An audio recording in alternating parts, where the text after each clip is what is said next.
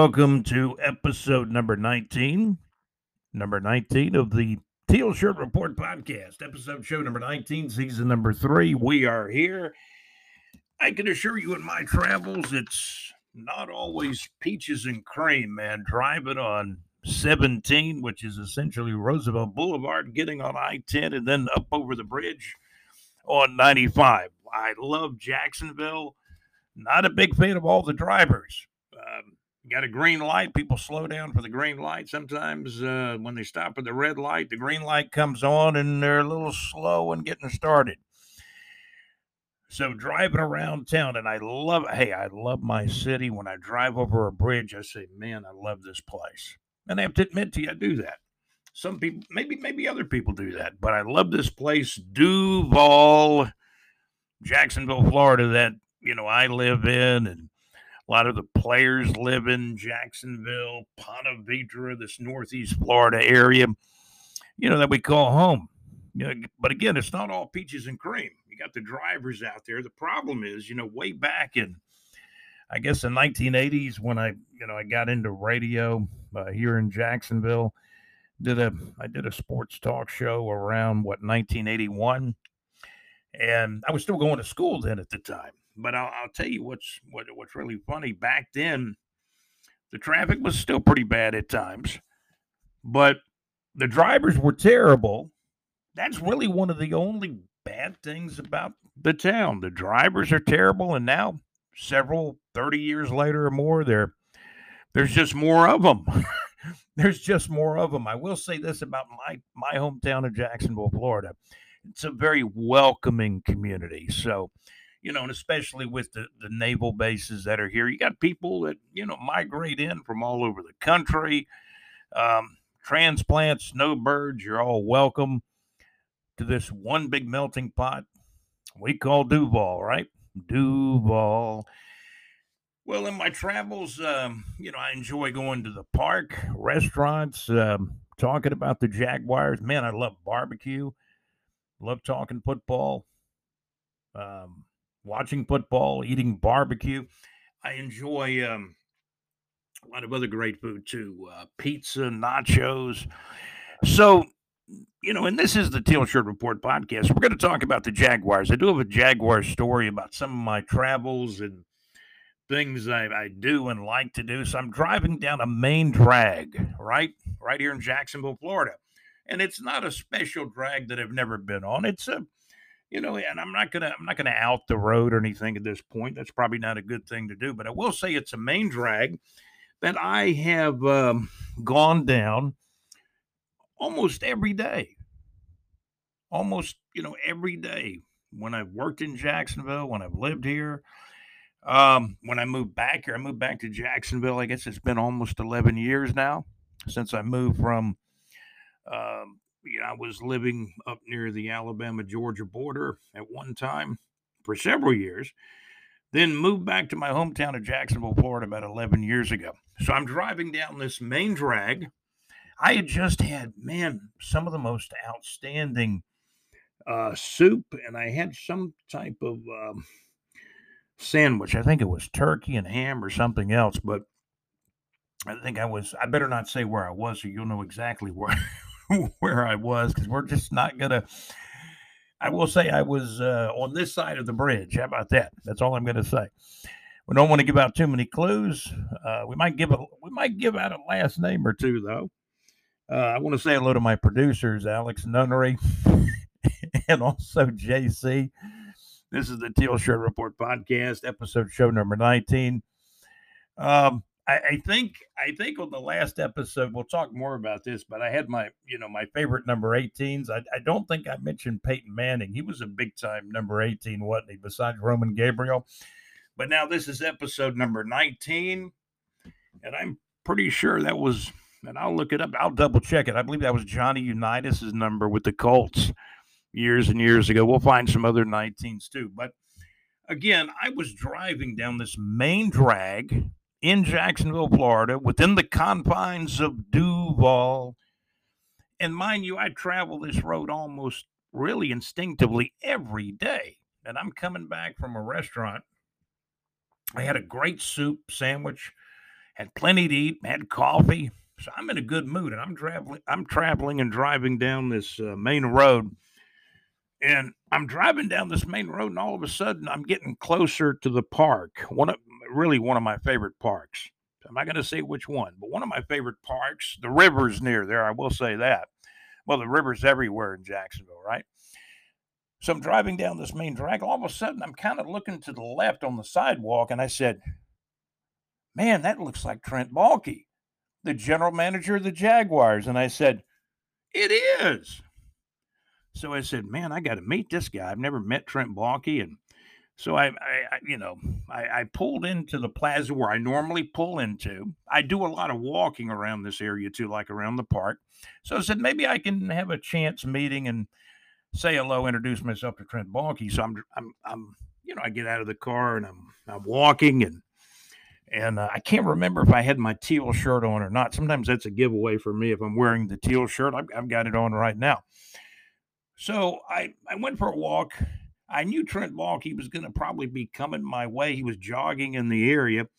Um, I didn't get a chance to meet Trent. I just wasn't quick enough. I mean, Trent was uh, he had a good speed jog going. looks like he's in pretty good shape.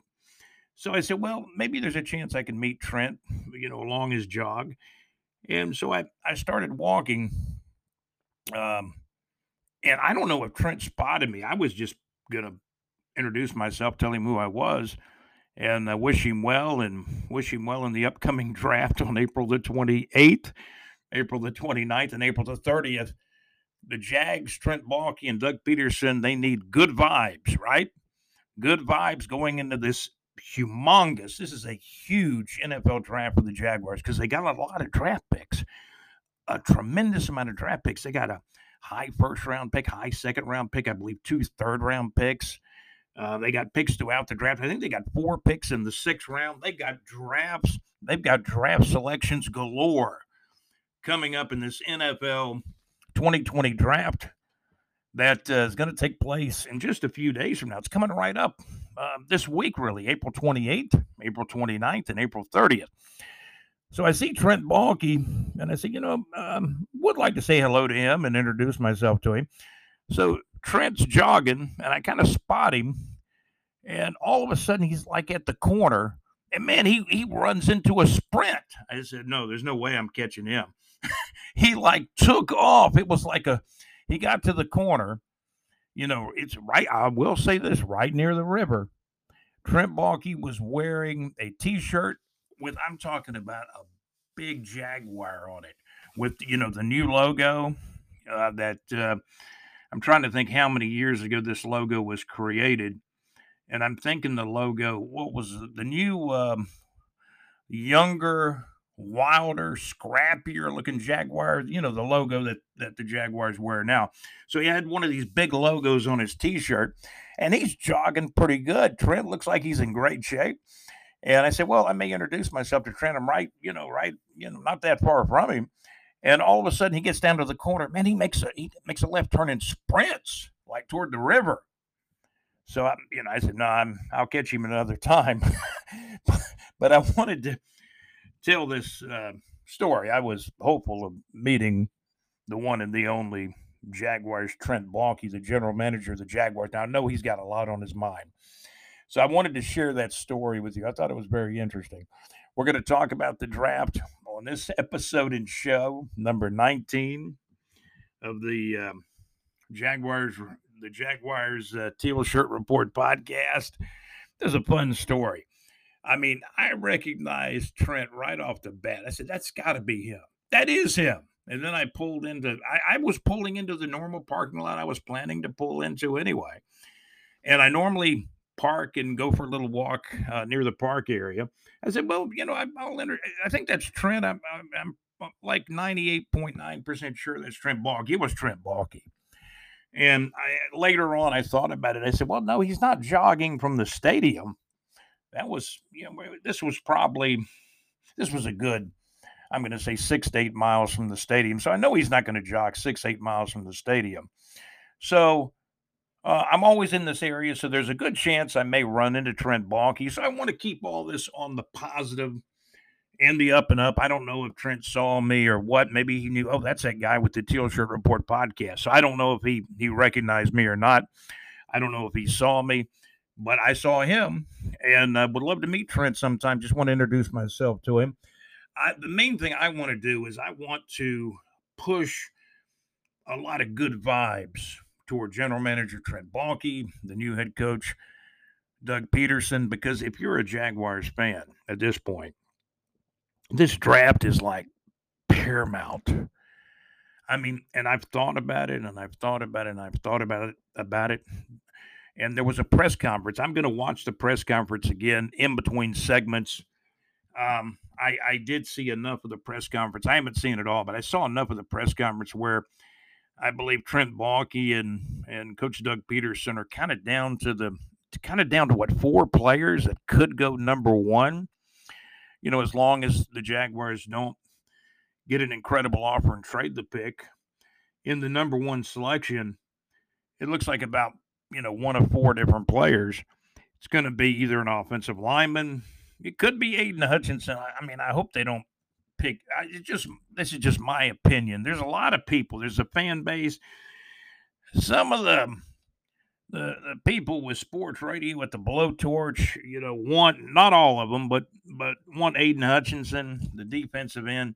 I'm going to tell you the edge pass rusher for Michigan is not going to protect our quarterback Trevor Lawrence with the Jaguars. I want an offensive lineman there.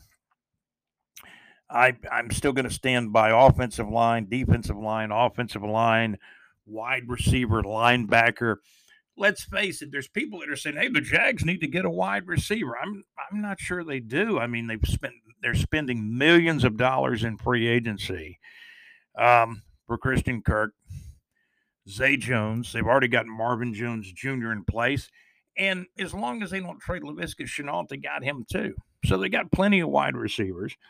I still see the Jaguars drafting a wide receiver, but I think it's going to be I think the earliest the Jags draft a wide receiver is going to be probably late third round, fourth round, fifth round, somewhere in there.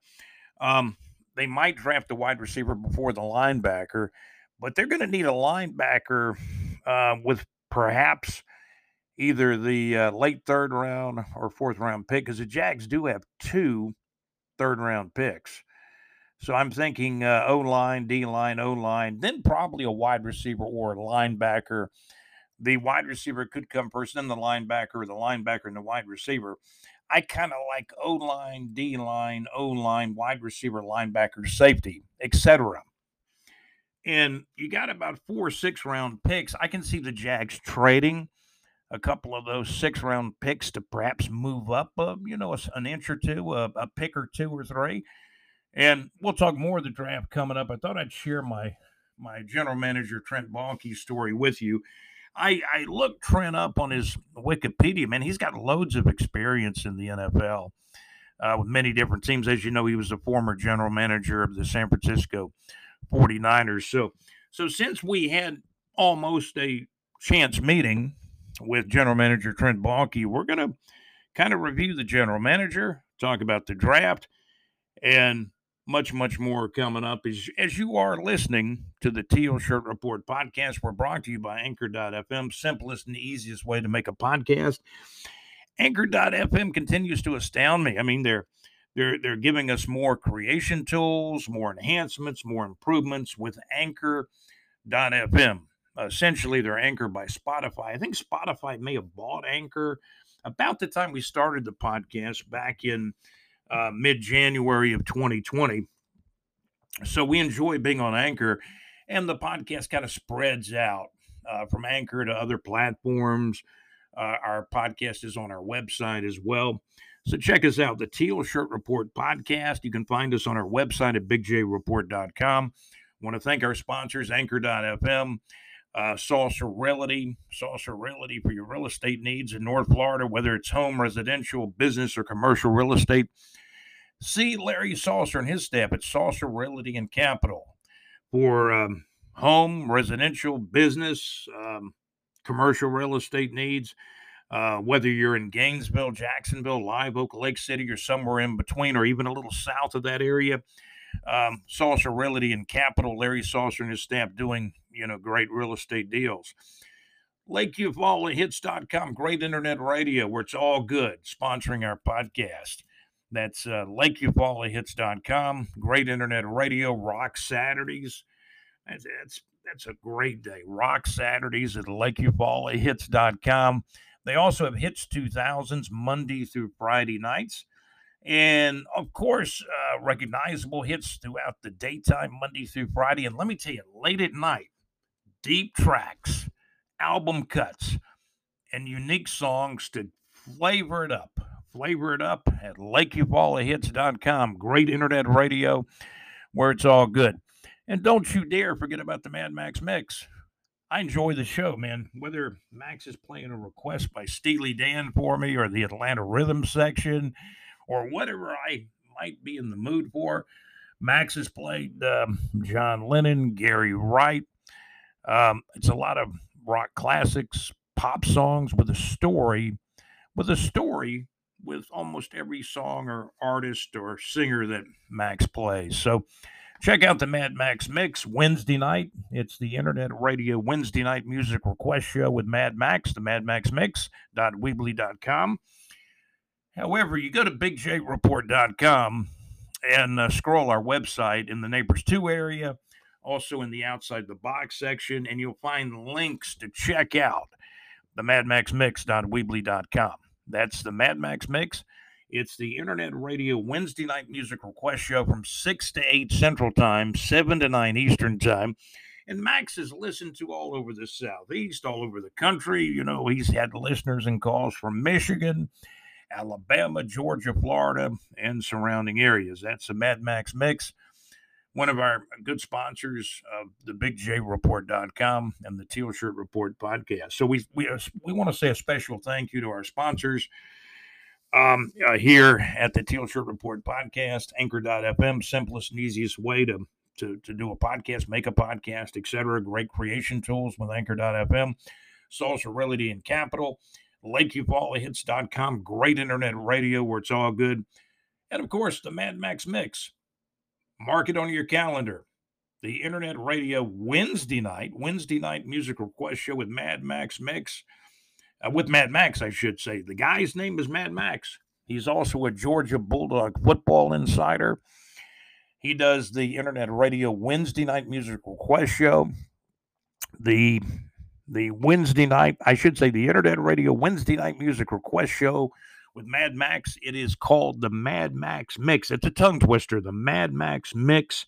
Dot Weebly.com. Check Max's show out. Great music you know, if you like rock, uh, classic rock, pop songs, uh, I mean, a lot of different styles of pop songs that Max plays too. Uh, he's got, you know, like I said, he's got plays Gary Wright, John Lennon, um, many, many other groups and uh, singers uh, that Max, you know, likes to play on his show. And he's got a story for almost every song. And I usually request an ARS song or, you know, Steely Dan or or um, you know, I think uh, Max has played uh, John Lennon for me, watching the wheels.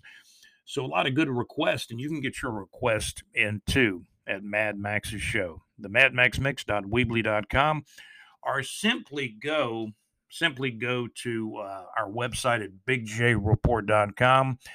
Uh, scroll the website in the Neighbors 2 area, you'll find the link.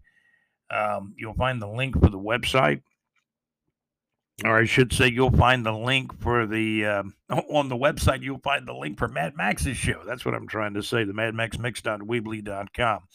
So, special thank you to our, you know, our listeners on the Teal Shirt Report podcast. All of you that listen, want to thank our sponsors. You know, we got to. I tell you what, uh, LakeEufaulaHits.com, great legitimate sponsor, uh, and um, we enjoy listening to Hits. Uh. Great internet radio where it's all good. The madmaxmix.weebly.com. Uh, two kind of separate entities, I, I, I will tell you that, but we all kind of, we're all kind of working together, right? And of course, you're listening to the Teal Shirt Report podcast today, episode show number 19. Like I said, I was kind of promoting this uh, podcast episode, and I was kind of promoting it as, as I, I saw General Manager Trent Baalke, and I did see him Guy's staying in pretty good shape, man. He was jogging fast.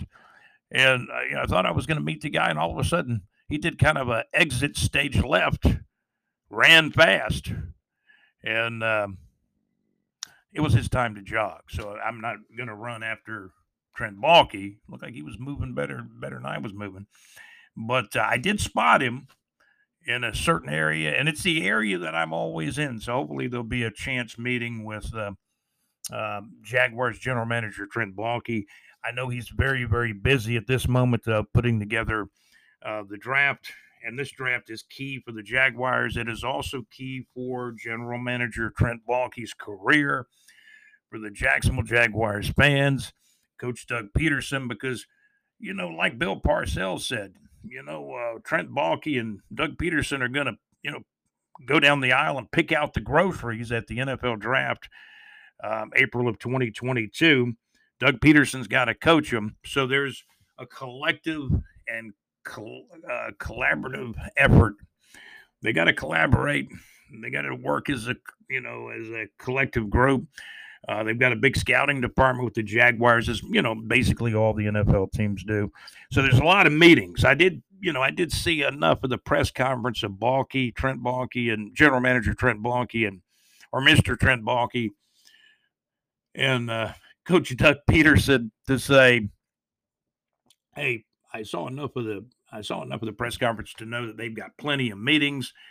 Uh, General Manager Trent Baalke says uh, they're not in a rush to make the decision for who the number one pick is.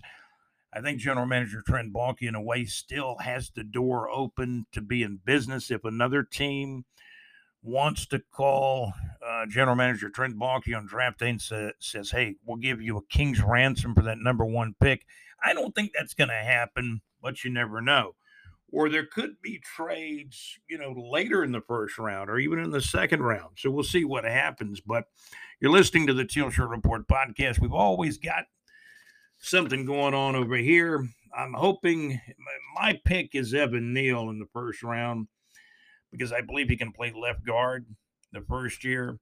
And then whenever Cam Robinson perhaps gets injured, his neck bothers him in pregame warmups, or his back is bothering him. I mean, he he actually I got scratched from playing, I believe, in as many as two games last year during pregame warmups. But you got to keep in mind that, you know, as you know, left tackle Cam Robinson, who some even former offensive line said he was probably the best offensive line player the Jaguars had last year. Brandon Linder now has retired. Left guard Andrew Norwell is signed with the Washington football team or the Commanders or whatever they're calling that team now. So you got a couple of holes on the offensive line. I also think that this is probably the best opportunity for the Jaguars to build a very strong and perhaps even a good and even very good offensive line with this particular draft. The Jaguars signed right guard Brandon Scherff in free agency. I think he's penciled in at right guard. You know, some offensive linemen, they're kind of interchangeable, versatile. Some can play guard and tackle, some can even move over and play center. I think Brandon Scherff is kind of penciled in at right guard. So you're going to need a left guard. And I think when you have a guy like Evan Neal, who's already stated, I, I, believe I heard that Evan Neal said, Hey, I'll play guard or tackle. I think Evan Neal at this point would, would love just to be the number one overall draft pick by the Jacksonville Jaguars. He can play alongside Cam Robinson. If after a year Cam Robinson uh, leaves the Jaguars after after this year, because uh, he's he's essentially just signed for one year with the franchise tag. So if Cam Robinson leaves the Jaguars, goes to another team after this year, you know, then basically your left guard Evan Neal can just slide down and play left tackle. So I think I think Evan Neal is a pick for this year and the future. I think that's what makes him really a good pick. I think a defensive lineman in the second round would be great. We're going to, you know, study some of the players. I don't normally do a mock draft. Maybe I'll list some guys I'd like to have and do a Jaguars mock draft over over this weekend. So we'll take a look at all this. I appreciate you tuning in. Episode show number 19 of the Teal Shirt Report podcast. Uh, we're going to be back with more. We're brought to you by Anchor.fm, simplest and easiest way to make a podcast. Also by Saucer Realty for your real estate needs in North Florida, Saucer Realty in Capital, LakeEufaulaHits.com, great internet radio where it's all good, and the Mad Max Mix. The Mad Max Mix, man, the internet radio Wednesday night music request show with Mad Max. Uh, you'll find the links on our website at bigjreport.com. That's bigjreport.com. More of the Teal Shirt Report podcast coming up. And we're going to give you, honestly, we're going to give you what is really going on. My feelings, what I think's going to happen. It's a hypothesis on who we think the Jags are going to pick. But keep in mind, the Jags can't really play their entire hand because there's 31 other teams that they might trade with. Some of those teams are obviously interested in some of the same players that the Jaguars front office is interested in too. So we'll talk more about the draft coming up as the Teal Shirt Report podcast continues. The Jacksonville Icemen have won their first two playoff games. The second game was in overtime. They beat the Atlanta Gladiators uh, two straight games to go up two games to none in that first round East Coast Hockey League uh, playoff series. We'll talk more about the Icemen. Uh, the National Arena League is opening uh, this weekend, and we'll have North Florida entertainment and much, much more as the Teal Shirt Report podcast continues. Please stay tuned. My name is Scott. I'm your humble host. You know, our producers, Alex Nunnery and JC, do an outstanding job. We appreciate all all of their help as well. We'll be right back. More of the Teal Shirt Report podcast is coming up.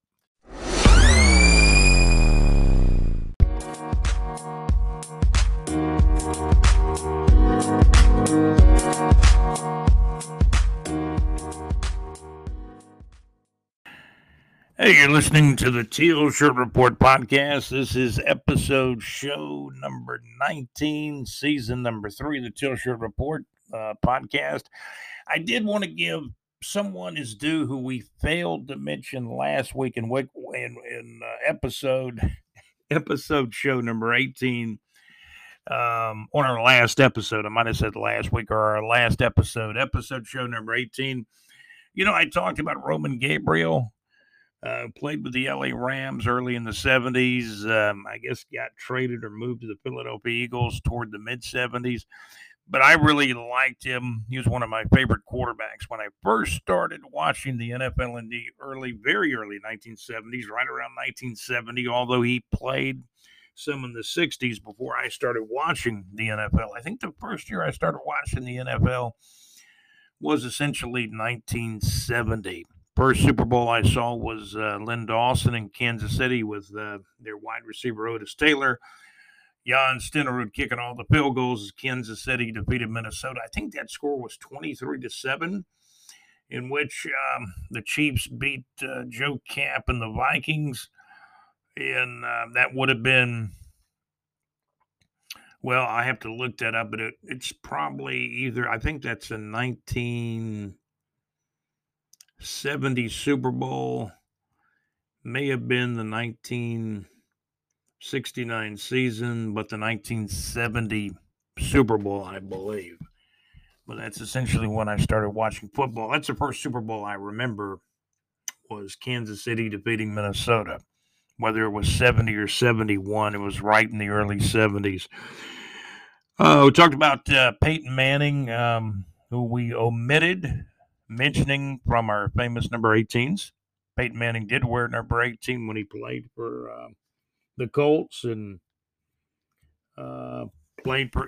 And again, you know, being a Florida Gator fan and a Jaguars fan, I'm not too hep on the Colts. So I, I think a lot of the the Gator fans and the Jaguars fans probably started to um, loosen up on Peyton Manning when he became a member of the Denver Broncos, right? And he, he won a Super Bowl. He went into Denver, played for Denver after Tebow um, had left Denver and went to the Jets. So, so Peyton Manning is certainly a famous 18, and we omitted that um, last week, of course. I want to say now we did mention uh, you know, Archie Manning wore, um, number 18 at Ole Miss. And um, I believe we mentioned Archie on our last episode, episode show number 18. So we mentioned Archie as number 18. We mentioned Roman Gabriel as number 18. And I just wanted to give, um, again, I just wanted to give uh, Peyton Manning his due because he did wear number 18. And so we we we missed Peyton on the last episode, so let's go ahead and mention Peyton on this episode for last episode. Now, when we talk about number 19, I've already looked up the numbers. Um, the famous 19s would include probably the most famous one is Johnny Unitas. Uh, Joe Montana wore number 19 in the last year or two of his career when he played with the Kansas City Chiefs. He wore number 19, but originally Joe Montana was number 16 all those years he played with the San Francisco 49ers. So the famous 19s, the most famous one is is got to be Johnny Unitas. Uh, Joe Montana wore 19 very late in his career, the last year or two, when he played a year or two with the Kansas City Chiefs. Uh, Adam Thielen with the Minnesota Vikings, a wide receiver, wears number 19. And man, they were a pretty good. Um, you know, pretty good duo. Uh, Adam Thielen and Stefon Diggs when uh, Diggs was with uh, Minnesota. Now Diggs has moved on to Buffalo and is their top receiver uh, with Josh Allen, the quarterback with Buffalo. But so when we take a look at 19s, it's got to be Johnny Unitas number one. you know, you could say you could say Joe Montana is number two, but he only wore 19 like his in his last hurrah when he played a year or two uh, with Kansas City at the very tail end of his career. Um, so Johnny Unitas is the most famous number 19 of them all. I, I would, I think most people uh, would agree with that. So here we are, episode show number 19, uh, talking about it on the Teal Shirt Report podcast. We're talking about Trent Baalke, the um, the GM of the. Oh, by the way, Chipper Jones celebrating his 50th birthday uh, this weekend. Chipper turning 50. It's got to make a lot of people feel a little bit older because I remember when Chipper Jones was a rookie uh, with the Atlanta Braves. I remember buying a Chipper Jones rookie card and giving it to my my youngest brother back when Chipper Jones was a rookie it would have been around 1993 or 1995. Um, you know, I know there was a year that Chipper was injured most of the season too. It looks like he was with the Atlanta Braves as a player beginning in 1993. Uh, he was an All Star in 1995. From 1995 to 1998, he was a World Series champion in 1995, and I think that might have been officially his rookie season. I know he was um, played in the minor leagues for a brief time uh, with the Atlanta Braves. Had an injury in um, the first year he was going to play with the Braves. Had an injury, you know, early, very early in the season, or maybe even it was spring training. Um, so we'll say this. I don't. I have no idea where the rookie card is. The Chipper Jones rookie card, you know, that I bought for my my youngest brother. I have no idea. I haven't heard anything about it. Uh, so I do remember buying the Chipper Jones uh, rookie card uh, back around probably 94. That might have been the year he got hurt. I either bought it in 94 or 95, probably. And that's about the year the Jaguars were getting ready to start playing football. Jaguars got the. Um, the franchise. They were awarded the franchise. They were born as a franchise in 1993. And then they started playing in 1995. This is, after all, the Teal Shirt Report podcast. We appreciate you tuning in. We were talking about uh, GM Trent Baalke a moment ago, and uh, he's he does have a lot of experience. When you look up, and again, happy uh, birthday to Chipper Jones. If he listens to this podcast after his birthday, happy belated birthday wishes to Chipper Jones. Um, the report I got was, yeah, his birthday is April the 24th and we are recording this podcast on April the 24th. So happy 50th birthday uh, for Chipper Jones. Um, I guess they haven't flipped it over to his new age in Wikipedia. They say he's 49 in Wikipedia. He was born in 72. Um, they just haven't changed it over yet to 50. So I believe today is Chipper Jones' 50th birthday on April the 24th. He was born on April the 24th in 1972 in DeLand, Florida. Played high school ball in Jacksonville, Florida, Jacksonville Bolles. He played, um, as I understand it, he played high school football, played high school baseball, and of course, drafted by the Braves and the Braves were his only professional team and major league team he played for. Had a long career with the Braves. Um, you know what's interesting is uh, you take a look at his uh, career numbers: batting average 303. He was always every year he was always right around 300 batting. He'd have 100 RBIs, maybe 30 home runs on an average, but his career stats, his batting average was 303 at 2,726 hits, 468 home runs, runs batted in 1,623.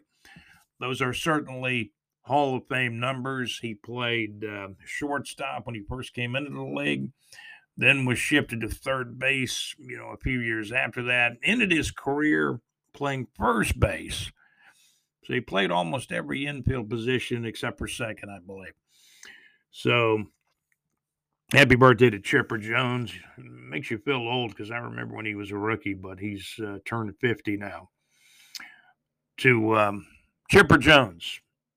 Played his high school baseball at Jacksonville Bolles High School here in Jacksonville, Florida. Went on to the Atlanta Braves and now recently has gone on to the Hall of Fame. So happy, happy birthday wishes to Chipper Jones. Taking a look at. Uh, Trent Baalke, you know, so many people wanted to fire Trent Baalke and they wanted to attach, attach the clown song to Shad Khan, maybe even Trent Baalke too. You know, that send in the clown song, send in the clowns. But you take a look at Baalke, and some people warm up to Baalke. Not everybody likes Baalke, of course. I told you a little earlier in this podcast that I saw Baalke jogging. Um, thought I was going to meet him. I said, you know, I, there's a good chance to introduce myself to him, but he was busy jogging. And at the end of the run, he took that left, and I mean, he was going fast. He was sprinting at that point. Must have said, man, that guy with the Teal Shirt Report podcast, if he saw me, he might have said, that guy's going to ask me some tough questions, if he even did see me or recognize me. Trent Baalke's got some good experience. He's been around a long time. I mean, most of these GMs that, you know, become GMs – let's face it, they're, you know, they most of them probably start out as scouts. Some of them have played uh, football, or most of them have. Baalke did play some college football. Um, Baalke is a uh, Rosendale, Wisconsin native, and uh, he went to a, a college called Bemidji State University, where he played outside linebacker and was an all Northern Sun Conference and all Midwest region honoree. Man, that must have been a small college. Uh, Bemidji State University. And um, and again, um, Baalke was originally from Wisconsin. Now, as far as Baalke's concerned, I'll do an interview with him any day, anytime. And I hope I get an opportunity to meet um, General Manager Trent Baalke.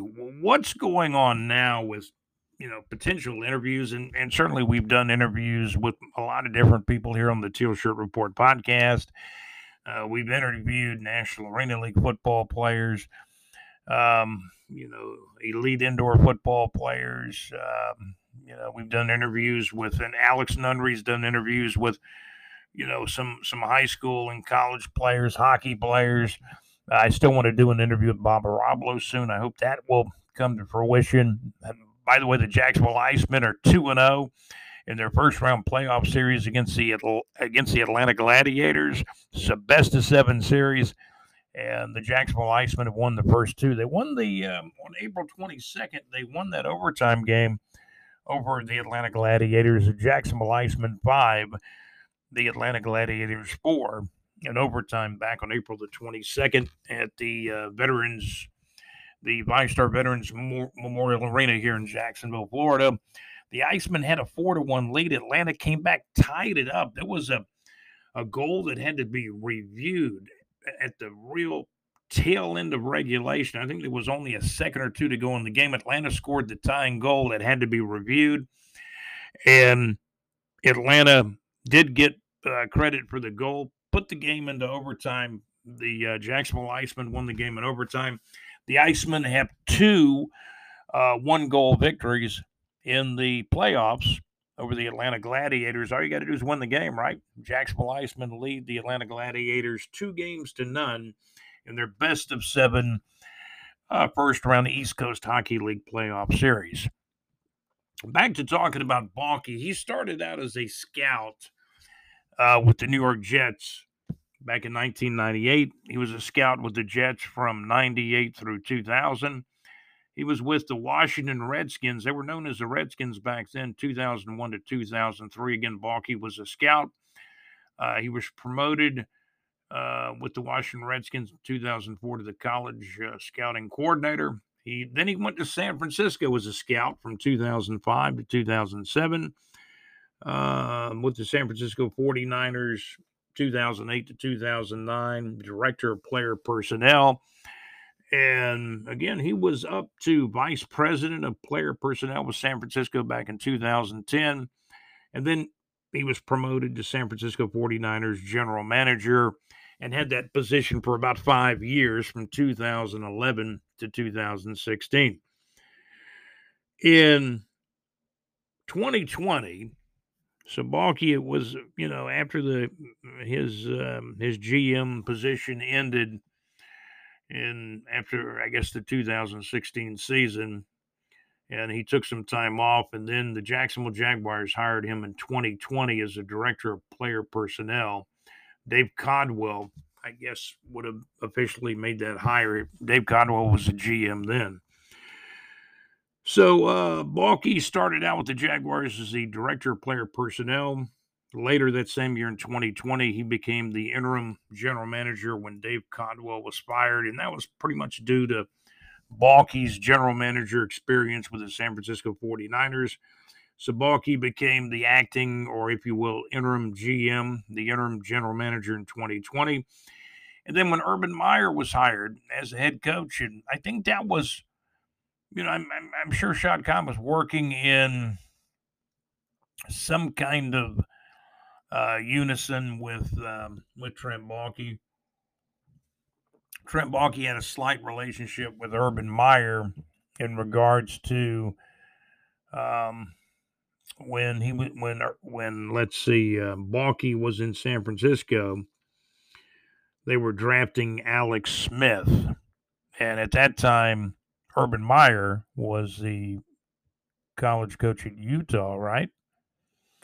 So obviously, Baalke being, you know, in personnel with the 49ers, there were conversations between Baalke and Urban Meyer way back then concerning Alex Smith, who was drafted by the San Francisco 49ers. So Baalke. Uh, after Urban Meyer's hired, he is uh, he goes from interim GM to uh, more than interim or acting GM. He uh, becomes the permanent GM for now. I guess nobody's really permanent uh, forever in any of these positions, but he went from interim general manager to um, you know permanent general manager for now. Um, so he's been the general manager now from 2021 to present, or about a year, 2021, and now moving into 2022. Uh, by the way, there was a time where Baalke, you know, after he left the 49ers in 2016, he did work for the NFL from 2017 to 2019 as a football operations consultant, as an administrator with the NFL from 20 17 to 2019 as a football operations consultant. So that's kind of the lowdown on uh, Trent Baalke as we uh, talk more NFL draft. I mean, we're gonna we're gonna talk more NFL draft. I mean, I feel like the Jags need to draft Evan Neal. We don't know that that's what the Jaguars are to do. The Jaguars recently had a press conference where, yeah, I believe Baalke and uh, of course Doug Pederson and Baalke were both at the press conference together. So pretty much everything Baalke was saying for the most part is something um, Doug Pederson already knew about. Um, and there was a mention of the Jaguars had gotten the number one overall pick, assuming they don't trade the pick, because Baalke in the past, the past several weeks, has said, well, they're open for business if they're given a great offer for the number one pick, like, you know, extra draft picks. But most people feel like the Jags will be in a situation where they do not trade the pick. And a lot of people say, hey, if they traded the pick, they'll get extra draft picks, which could be good. But let's just say they don't trade the pick. A lot of people think they really aren't going to get the offer to trade the pick. So, you know, Baalke has kind of alluded to the fact that they've got it down to about four different players.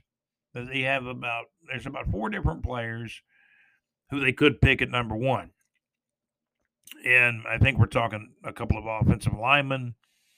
Uh, maybe Aidan Hutchinson's one of those guys as the edge rusher from uh, Michigan.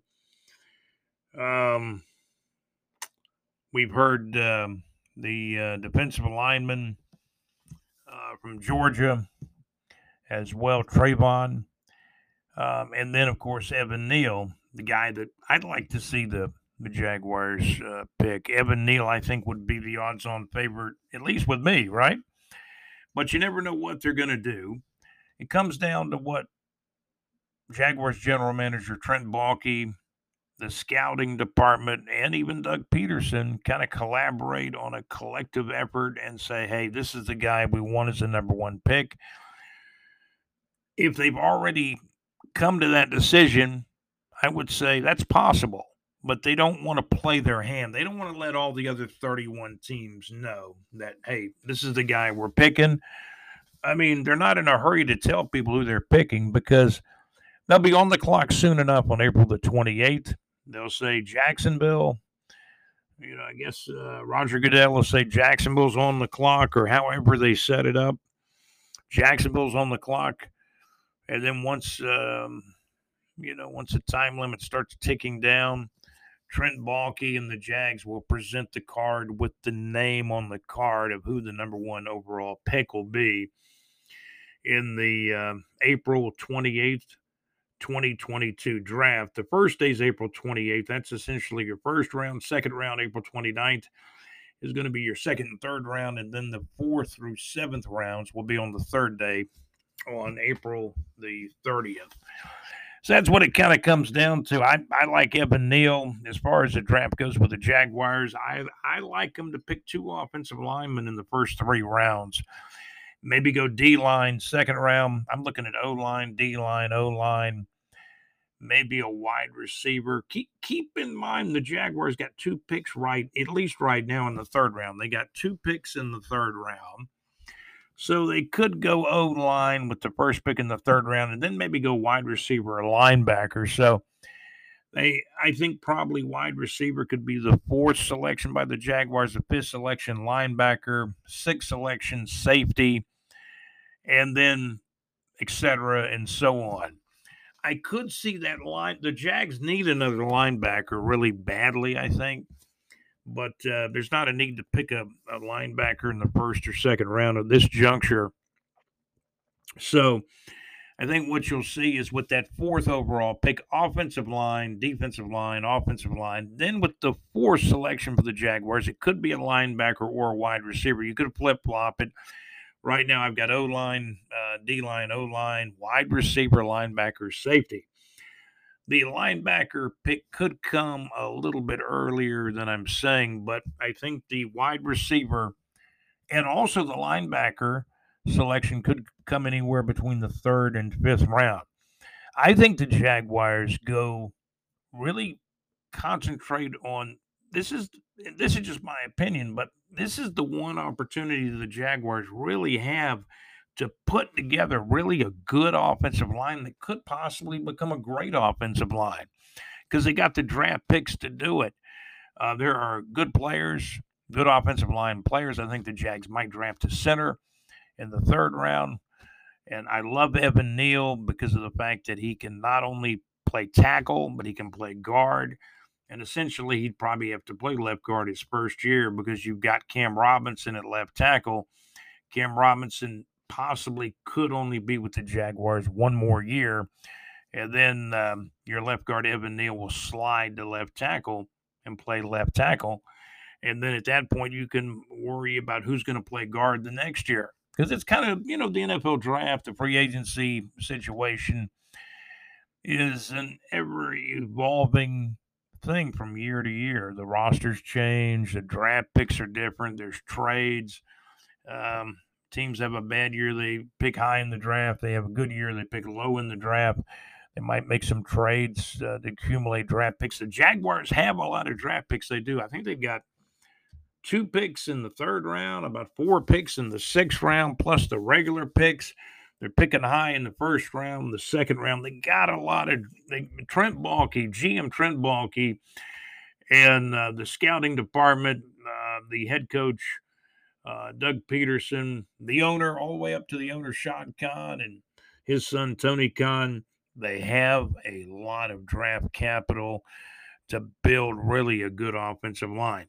My opinion would be let's build the offensive line this year get a linebacker somewhere between the third and the fifth round, maybe a wide receiver between the third and fifth round. And then next year, next year, 2023 draft, you, you could pick a wide receiver high and an edge rusher high. But that's not perhaps what they will do this year. Just a thought on my end. So that's some of what I got as far as Jaguars draft talk today. Also, want to mention um, the National Arena League is open for business. They just came out of their first group of games on October the 23rd, Saturday night, October the 23rd. Three really good games. The Carolina Cobras, um, now with um, with our good friend Zach Brown, who was with the Sharks for several years. Now he's with the Carolina Cobras. The Carolina Cobras beat the defending league champion Albany, New York Empire, the Carolina Cobras 59, the Albany, New York Empire 51. Columbus, Georgia Lions, um, a big come from behind win over the Jacksonville Sharks. Columbus, Georgia Lions 56, the Jacksonville Sharks 49. Great game in overtime up in Columbus. Uh, the Orlando Predators played the newest team in the National Arena League. The Orlando Predators defeated the San Antonio Gunslingers. Orlando Predators 44, the San Antonio Gunslingers 36. Taking a look at some semi pro football action real quick. Um, I went out to that game. I went out to the, um, it was the Argyle Avengers Argyle Avengers, our good friend on Facebook, Solo, who plays defensive back.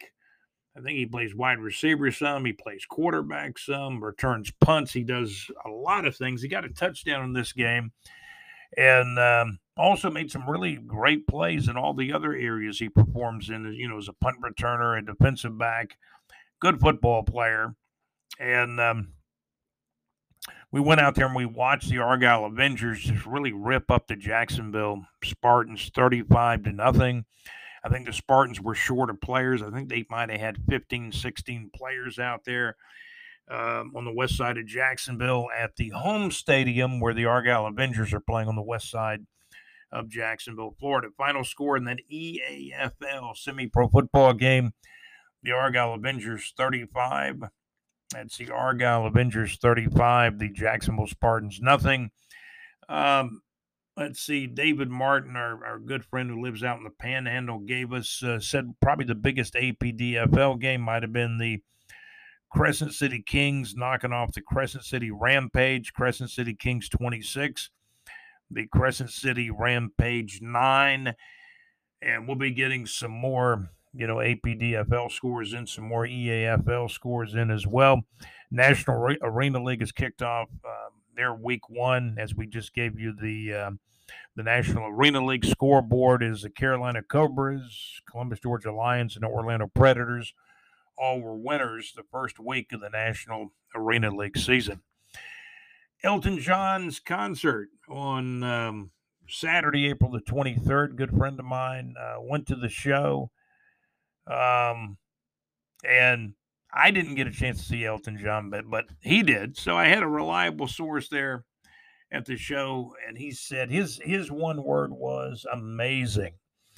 And um, Elton John, I believe, is 75 years old now, put on an amazing show here in Jacksonville, Florida, at the VyStar Veterans Memorial Arena on um, Saturday night, April the 23rd. The Who is at the uh, the VyStar Veterans Memorial Arena tonight on April the 24th.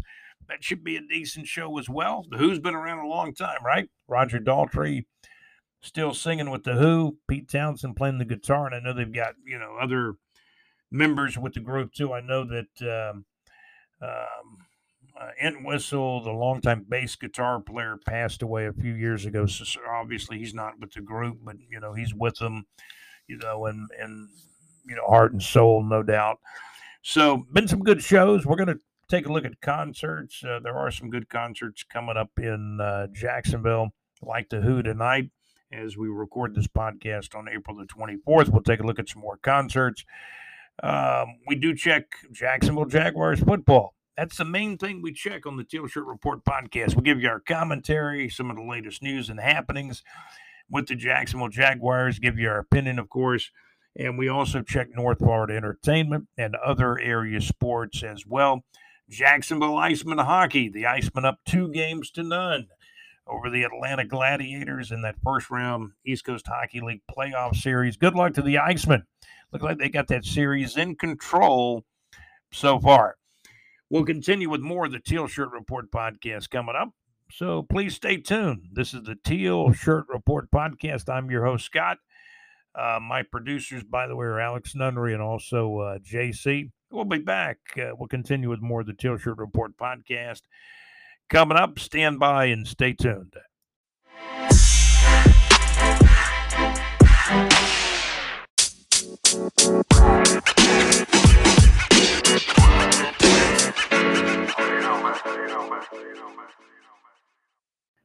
Hey, you're listening to the Teal Shirt Report podcast. My name is Scott. I'm your host of the Teal Shirt Report podcast, brought to you by Anchor.fm. Simplest and easiest way to make a podcast. Great creation tools from Anchor.fm, Anchor by Spotify. Um, you can find Anchor.fm, obviously, at Anchor.fm. Great creation tools uh, to do your podcast. That's how we do ours at Anchor.fm. Also, want to thank LakeEufaulaHits.com, great internet radio where it's all good. Also, Realty is one of our sponsors at BigJReport.com, too. You can find the link to Saucer Realty and Capital for your real estate needs in North Florida. Whether you're looking for, you know, perhaps uh, buying property to build a new home, or you you'd like to, you know, purchase a new home, or get the property, you can um, of course, contact Larry Saucer and you know his staff at Saucer Realty and Capital uh, here in North Florida.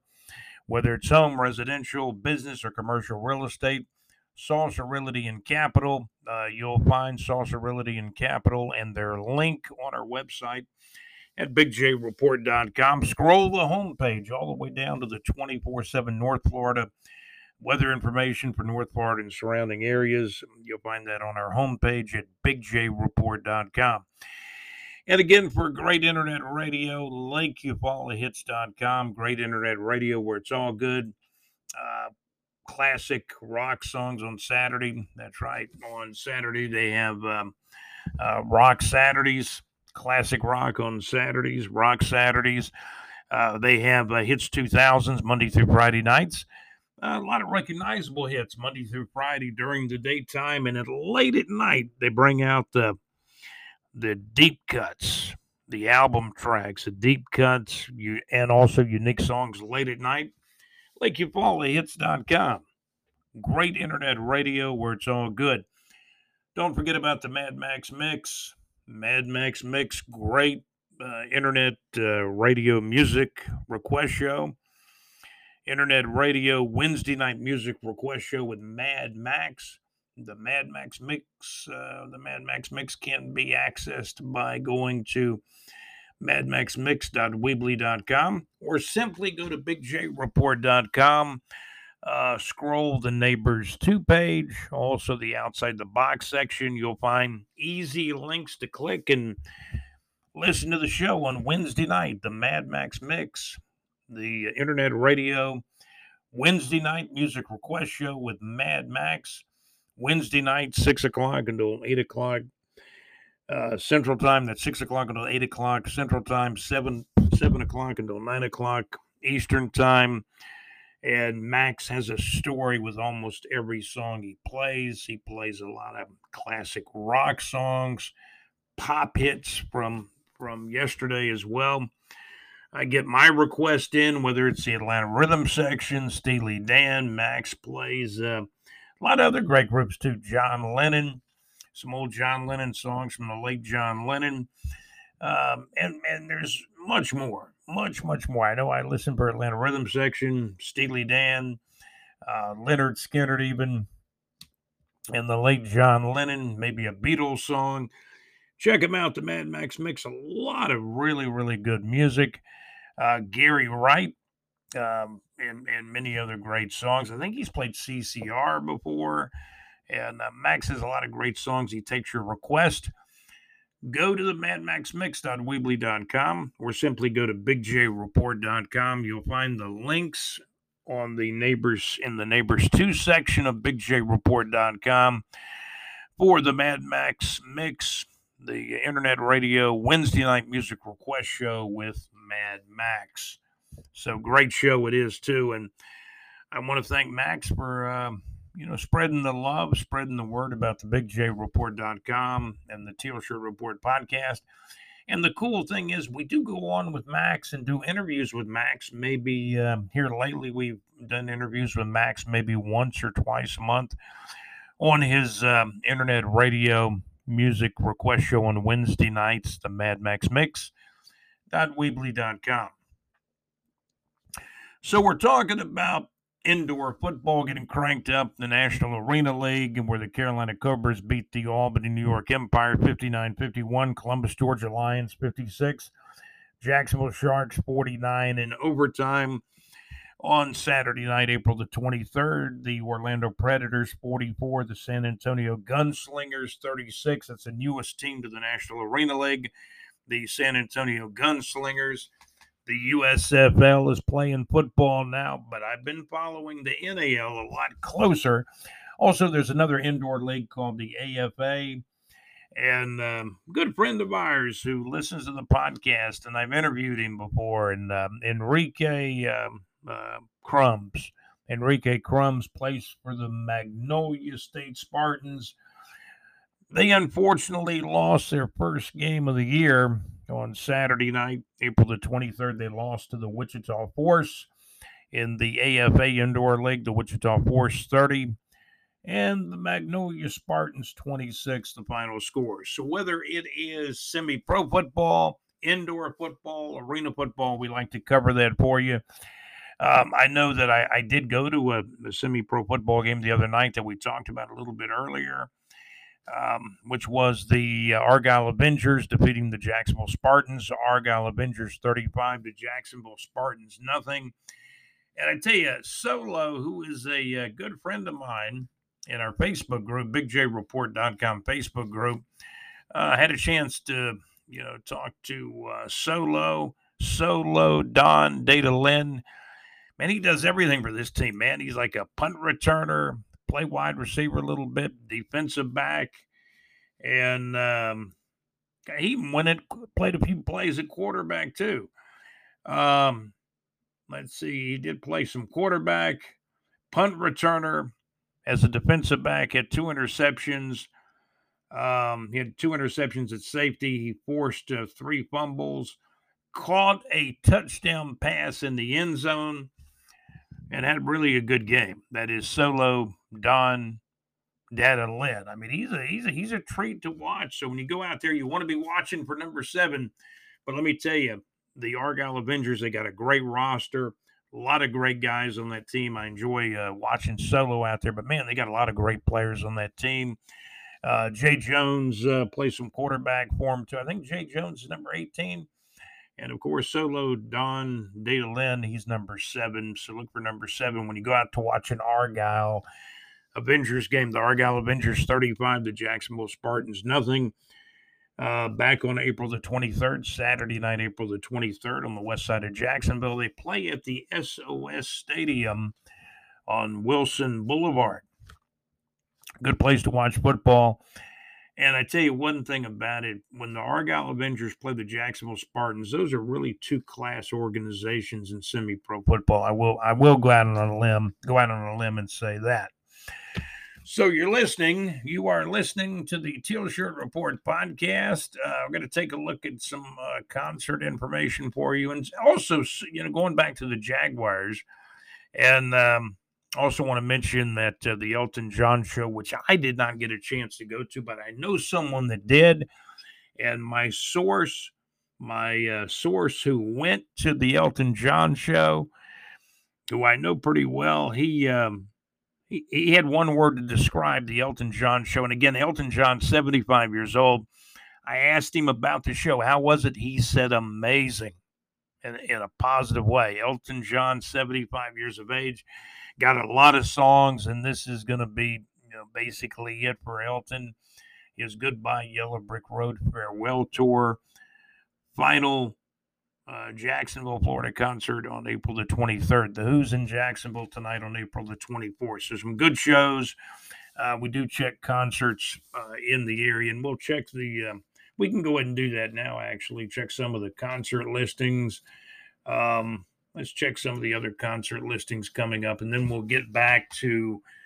Uh, we'll actually get back to um, some more stuff about the Jaguars and the draft coming up. The first round of the draft is going to be you know, when they talk about they talk about these reality shows, the NFL draft is probably the best reality show out there. We don't know which we don't know what the team who the teams are going to pick.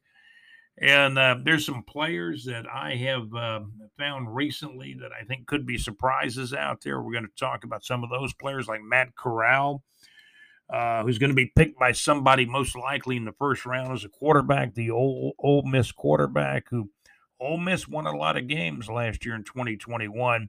And I think uh, Matt Corral has the heart of a lion. He's not the biggest guy at 205 pounds, but we'll see how he does. I mean, we'll see how uh, Matt Corral does at the next level. There's been a lot of rumors that he could be drafted by the Atlanta Falcons, the Pittsburgh Steelers, just to take one team to like him in the first round. Maybe they'll, maybe somebody might trade up for Matt Corral, but I, have heard him picked as early as the, the fourth pick by Atlanta, or maybe the eighth pick, or maybe later in the first round. I I don't see him falling out of the first round, but you know, crazier things have happened. Let's take a look. Let's take a look at some uh, concerts. As you know, Elton John was was here, and I did have a witness that went to the show that said, "Hey, the show was amazing," and I have no doubt it was. Elton John has um, some incredible songs. I'm sure Mad Max might play an Elton John song or two on his Mad Max Mix show on his internet radio Wednesday night music request show. But taking a look at some of the shows, um, been a lot of good concerts in Jacksonville over the years, and some of the recent shows um, that are going on. I know that um,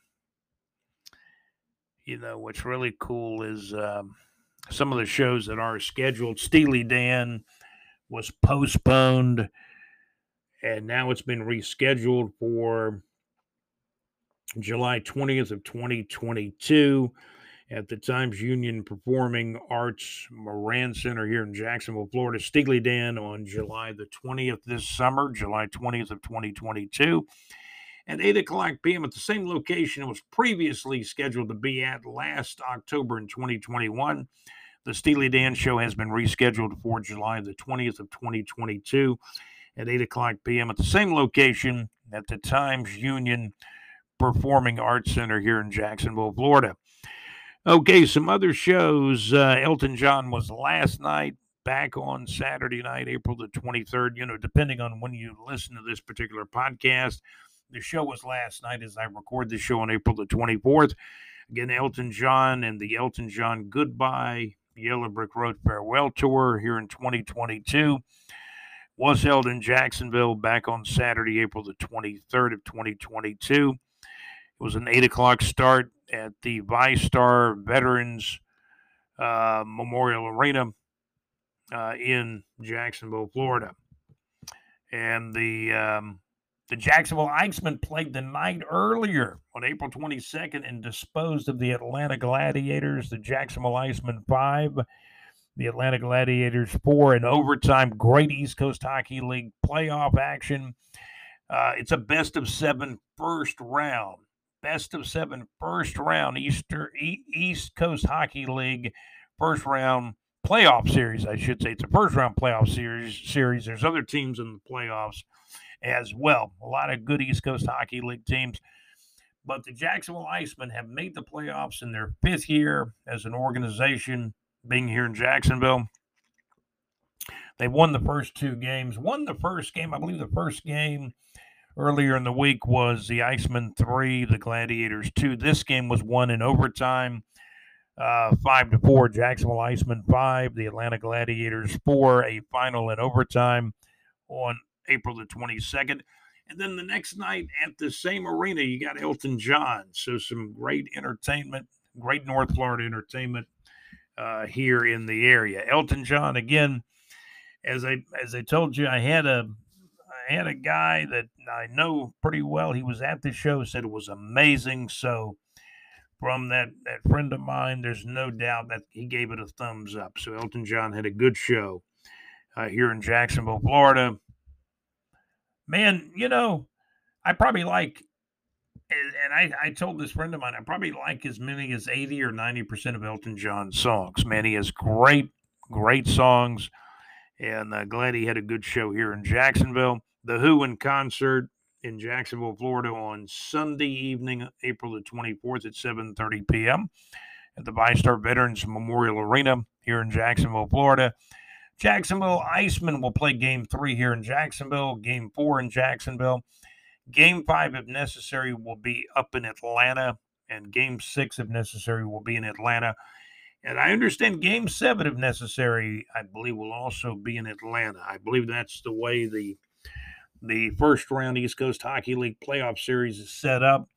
The first four games in Jacksonville, due to the fact that up in Atlanta or up near Atlanta, they play in a suburb, I think right outside of Atlanta. Uh, holiday on Ice is going on up in uh, the north part of uh, Georgia, up near the Atlanta area. I think it's in one of the counties right right outside of Atlanta is where the Atlanta Gladiators play. We'll have to look up that information when we get a chance as well. Uh, some other shows coming up. Oh, we do want to mention again the Mad Max Mix Internet uh, Radio Show. The Mad Max Mix Internet Radio Wednesday night music request show from 7 o'clock until 9 o'clock p.m. Eastern Time and 6 o'clock until 8 o'clock p.m. Central Time. And it can be accessed at www.madmaxmix.weebly.com. But I'm looking at the link in our concert information in the Neighbors 2 area. So you can find a link in the Neighbors 2 section, also in the outside the box section where we write, and we've written, um, um, you know, a small article about Mad Max and the Mad Max Mix. Also, another concert, um, also Greta Van Fleet uh, coming to Jacksonville, Florida in October on October the 21st of 2022 at 8 o'clock p.m. Tickets on sale now for Greta Van Fleet while they last. Showtime and date on Friday night, October the 21st of 2022 at 8 o'clock p.m. at the VyStar Veterans Memorial Arena uh, here in Jacksonville, Florida.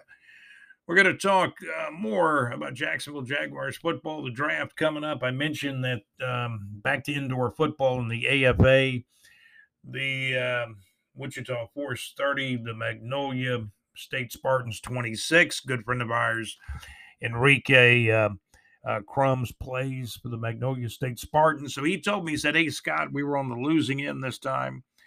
And um, but we like to report a lot, especially a lot of our friends that listen to the podcast that are actually playing for some of these indoor football teams or arena football teams.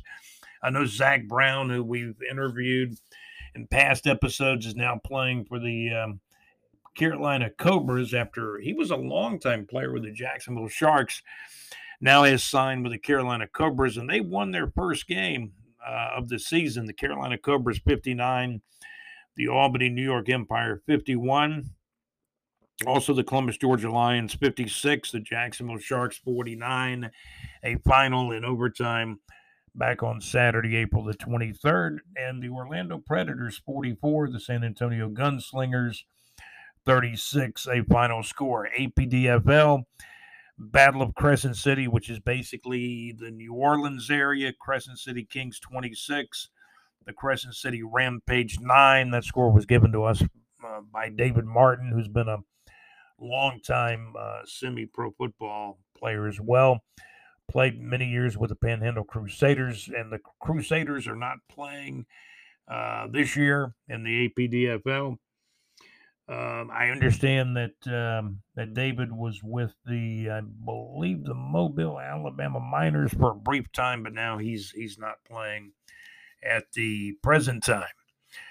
So, also going to take a look to Southern Steam they're not playing in Jacksonville this year. They're actually their home games will be up in Macon, Georgia.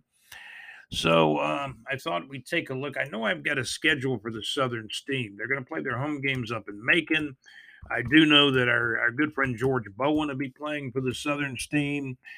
Uh, Mr. Kent, the center, uh, will be playing for the uh, Southern Steam as well. They just call themselves the Southern Steam. They played the last couple of years their home games in Jacksonville.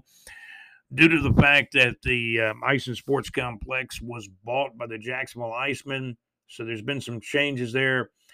They don't have um, the accessibility for indoor football there. It's more hockey rinks and whatever else they're they're doing at the Ice and Sports Complex. I'm going to have to get by there because I know the Jacksonville Icemen are doing some exciting things there.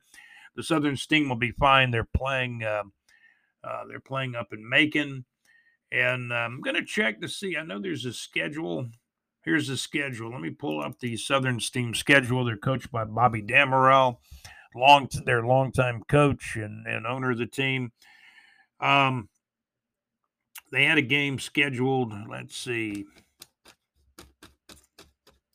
Let's see. They were scouting. They were scouting a team in the Atlanta Furious. I believe they were scouting that game. They got a game coming up May 7th versus the Peach State Cats.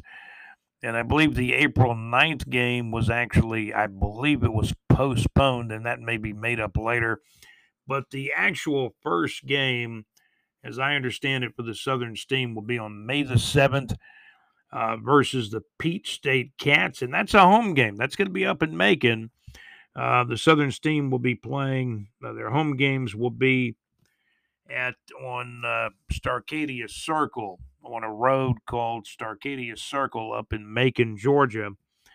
And uh, their home games will be played at 6 o'clock p.m. in the evening.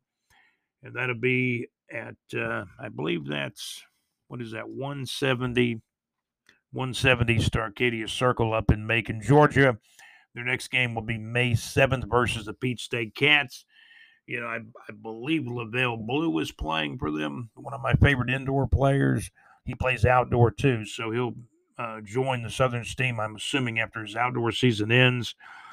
Um, a lot of stuff going on. Um, uh, big, big um, Big George Bowen has been playing with the Dunedin Pirates in semi pro football.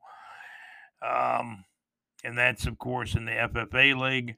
And uh, George Bowen plans to join the Southern Steam. I believe their next uh, at their next game, May seventh, as the Southern Steam will host the Peach State Cats on May the seventh. So good luck to the Southern Steam. They're playing their, their 2022 schedule. Their home games will be playing up in Macon. They also have a couple of road trips too. They play at the Peach State Cats uh, on uh, June 11th. May 28th, they play at the Georgia, the Georgia Lina Lions. So the Southern Steam back in action. They're not playing their home games in Jacksonville this year. They are playing their home games up in Macon, Georgia. We got uh, we got more coming up. Uh, we gave you some of the concerts uh, uh, here for North Florida and surrounding areas. We'll talk more about the Jaguars coming up. By the way, if you'd like to hear some of Alex Nunnery's reports, go back to episode. This is episode show number 19 you're listening to right now, but you can go back to episode number 18 and catch some of Alex Nunry's very latest um, uh, reports. Alex does reports and interviews here with us on the Teal Shirt Report podcast. He's also our BigJReport.com sports reporter, and he does interviews uh, during a, a, lot of our uh, Teal Shirt Report uh, podcast uh, that we do here on the Teal Shirt Report podcast. We got more coming up. Uh, stay tuned. We're going to talk more about the Jaguars and the NFL draft coming up. First round will be, man, it's coming right up this week on April the 28th. Second day will be April 29th, and the final day of the draft will be on April the 30th. We'll talk more about the Jacksonville Jaguars coming right up. So please stay tuned. We're brought to you by Saucer Realty. For your North Florida real estate needs, whether it's home, residential, business, commercial, real estate, go to our website, bigjreport.com. Scroll the homepage all the way down to our 24 7 North Florida weather information. And right there in the middle of the weather, you'll find the link for Saucer Realty. That's Saucer Realty for your real estate needs in North Florida and surrounding areas. I know Larry Saucer and his staff, they also they do a little bit of real estate south of uh, this area too, because um, I know Larry's sanctioned to do real estate in Gainesville, Jacksonville, Lake City, Live Oak, and a lot of areas in between, and even a little bit uh, to the south as well. We're going to talk more about your uh, Jacksonville Jaguars coming up, so please stay tuned. Uh, you are listening to the Teal Shirt Report podcast. We'll be right back.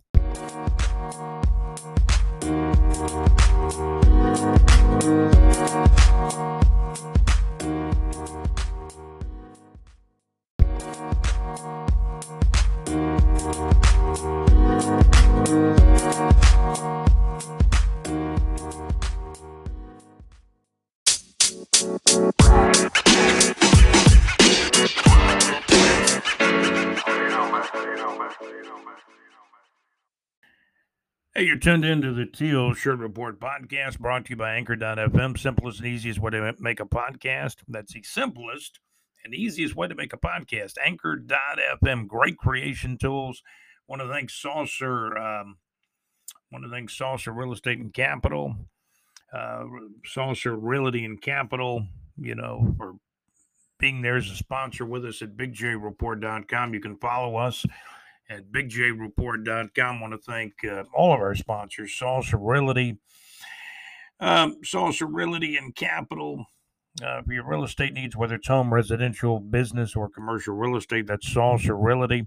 Also, want to thank LakeEufaulaHits.com. Great internet radio where it's all good. And the Mad Max Mix, the uh, internet radio Wednesday night music request show on Wednesday nights from 6 until 8 o'clock Central Time, 7 o'clock till 9 o'clock Eastern Time. So, again, a very special thank you to our sponsors, Anchor.fm, Saucer Realty and Capital, LakeEufaulaHits.com, where it's all good. And, of course, the Mad Max Mix.weebly.com as well. So, we're going to talk some uh, Jaguars. Also, want to mention the Jacksonville Jumbo Shrimp have opened uh, their AAA baseball schedule. They started off really slow with like a two and five record early in the season. Then they reeled off seven wins in a row. So the Jacksonville Icemen play uh, playing good hockey. The Jacksonville Jumbo Shrimp playing good baseball. There's a lot going on in Jacksonville and North Florida. So kind of kind of hard to keep up with all of it, but we somehow try to do it here at the Teal Shirt Report uh, podcast. Um, the uh, Jacksonville Jumbo Shrimp opened the season with a long series against the Worcester Red Sox, where they actually lost like five or six games. and they played at the Durham Bulls. They won some games against Durham, lost a couple of games. And then they went on this um, long, like, what, seven game winning streaks. They won three straight against Durham. And let's see, they won like four straight games against Gwinnett, and then they finally lost to Gwinnett on uh, Saturday, April the 23rd, by the score of 10 to 8. But they beat Gwinnett 3 to 2, 8 to 2, 9 to 1, and 2 to nothing earlier in the week. So when you count up the wins, I believe, uh, let's see, the Jumbo Shrimp are about nine and eight on the season. I'm counting the wins up right now as I'm looking over the uh, schedule. They got nine wins. And let's see, they got about uh, eight losses. They're nine and eight on the season. So they started off really, really slowly, really kind of slowly and badly.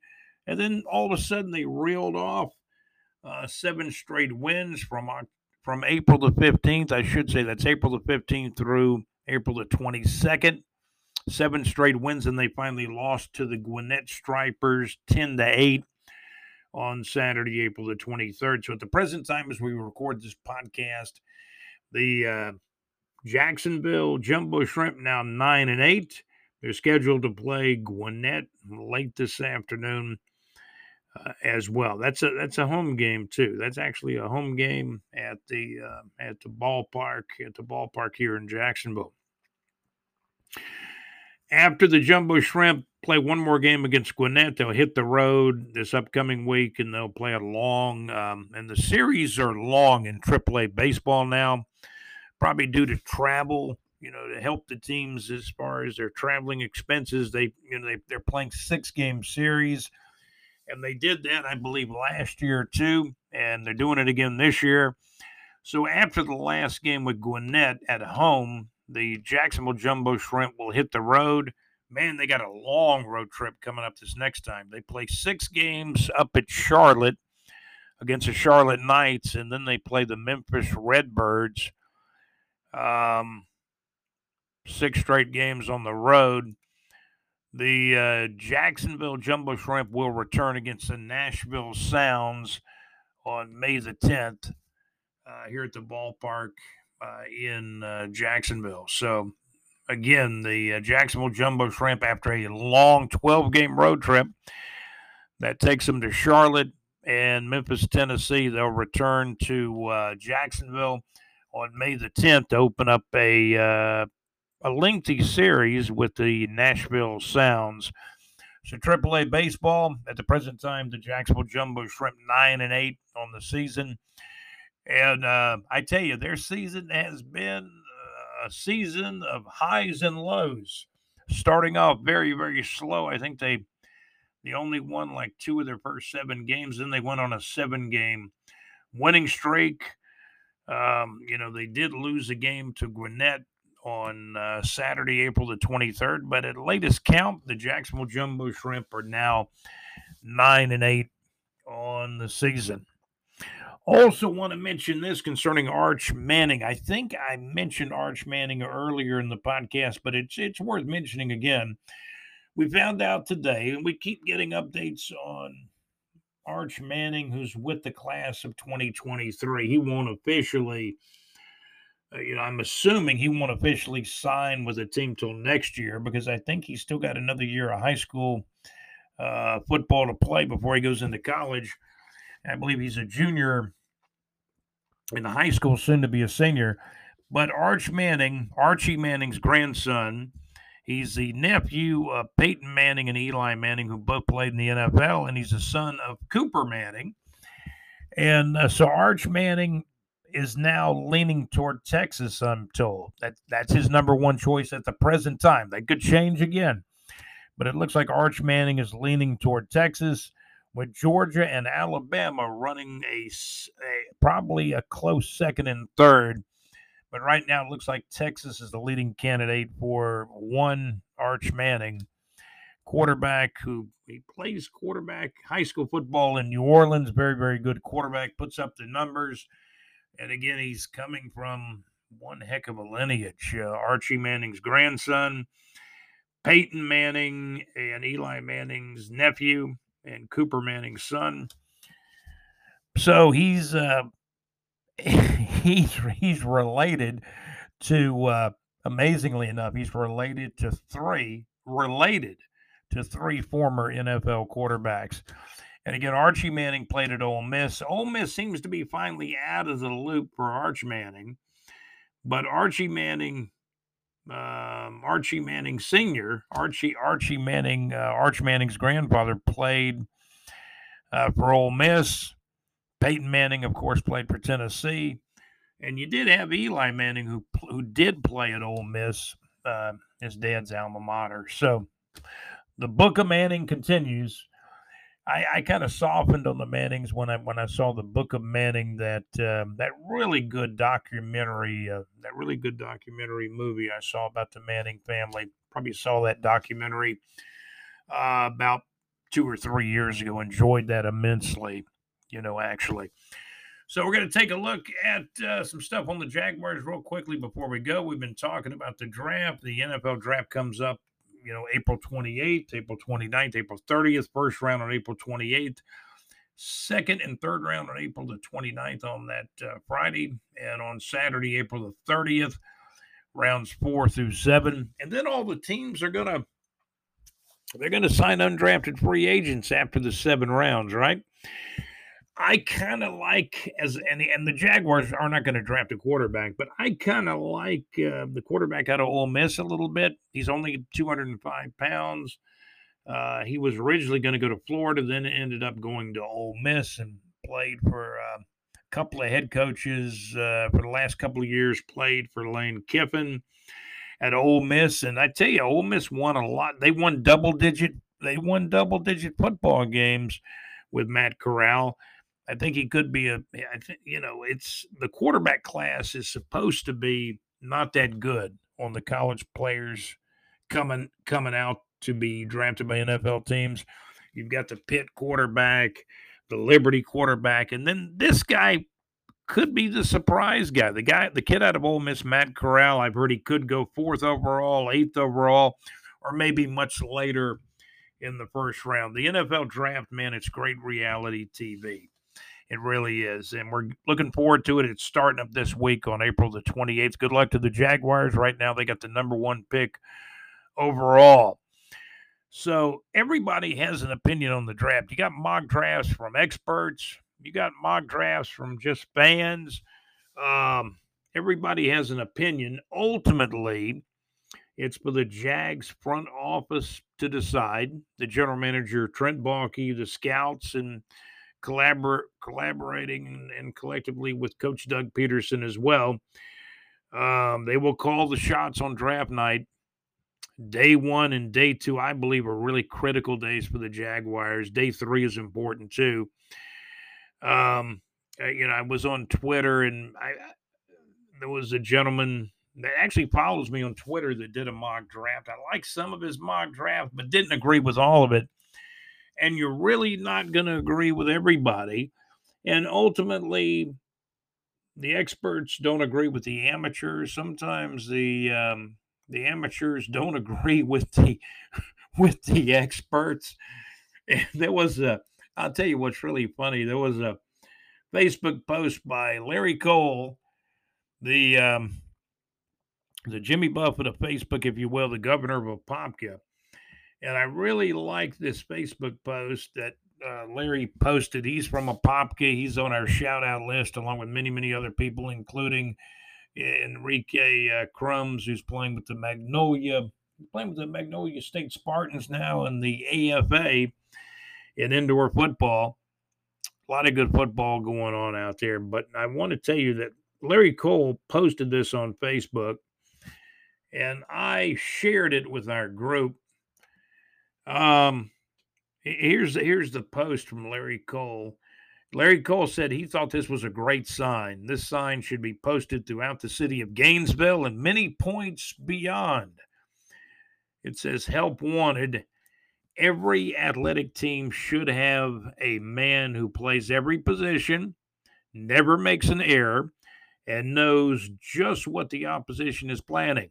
But so far, there's been no way to get him to put down his popcorn and coke to come out of the stands. So, so that's Larry Cole's bit of humor talking about, you know, the fans know a good bit, right? Us experts that are in the media that do the podcast, some that do, you know, sports uh, talk shows, everybody is kind of their own expert. Everybody's got an opinion on this NFL draft, but we're going to know April 28th. Do the Jaguars make that selection? In the press conference, it was kind of kind of ascertained by Trent Baalke and even I think uh, collectively agreed upon with Coach Doug Pederson is they've got the pick, the number one pick overall. They got it down to four different players. They didn't say who they were. I'm assuming one's Evan Neal, one maybe Aidan Hutchinson, and then there's another offensive lineman, the big uh, kid out of North Carolina State. Um, maybe that uh, maybe the defensive lineman out of Georgia. What's his name? Uh, uh, Travon, I believe. So there's about four different guys the Jaguars like. Who they take at number one? Well, the great thing about having the number one pick is um, you don't have to wait on another guy to pick a player because if you wait on another guy to pick a player, you have no idea who they're going to pick. So the Jaguars do have the first pick overall. And that is really, I mean, that is really a cool thing at uh, this juncture. I've been on Twitter a good bit, been in the bigjreport.com Facebook group, and, you know, taking a look at some mock drafts out there, what teams will do. I mean, there's, there's, there's sure to be some trades. Um, how many quarterbacks go in the first round? Does the Liberty quarterback go in the first round? A lot of people think the Liberty quarterback may go in the first round, the Pitt quarterback, and uh, the Ole Miss quarterback, Matt Corral, who we spoke to, who we like. Uh, there's also another guy I found out about this weekend. I, I, you know, I seem to find, I actually find a different guy almost all the time that I say, man, this guy could be, this guy could be really, really good. And the only thing with him is, you know, he's from a mid major. So I'm going to tell you, I, I did find, um, I, I got some some advice uh, from someone that said this guy could be really, really good. No telling where he'll be drafted. I don't think he's going to be drafted in the first round, obviously, unless somebody really, really likes him. I mean, these teams can draft players wherever they want. I mean, uh, one time the, the Jaguars drafted R.J. Soward, who turned out to be maybe one of the worst draft picks the Jaguars ever made, besides a couple of others. Justin Blackmon maybe was one, and because you didn't get much out of Justin, even though the talent was there. You didn't get hardly any longevity out of Justin Blackmon because he kept getting suspended, and he's not going to play in the NFL anymore. Everybody's come to that realization after a few years, right? So, who's the big bust?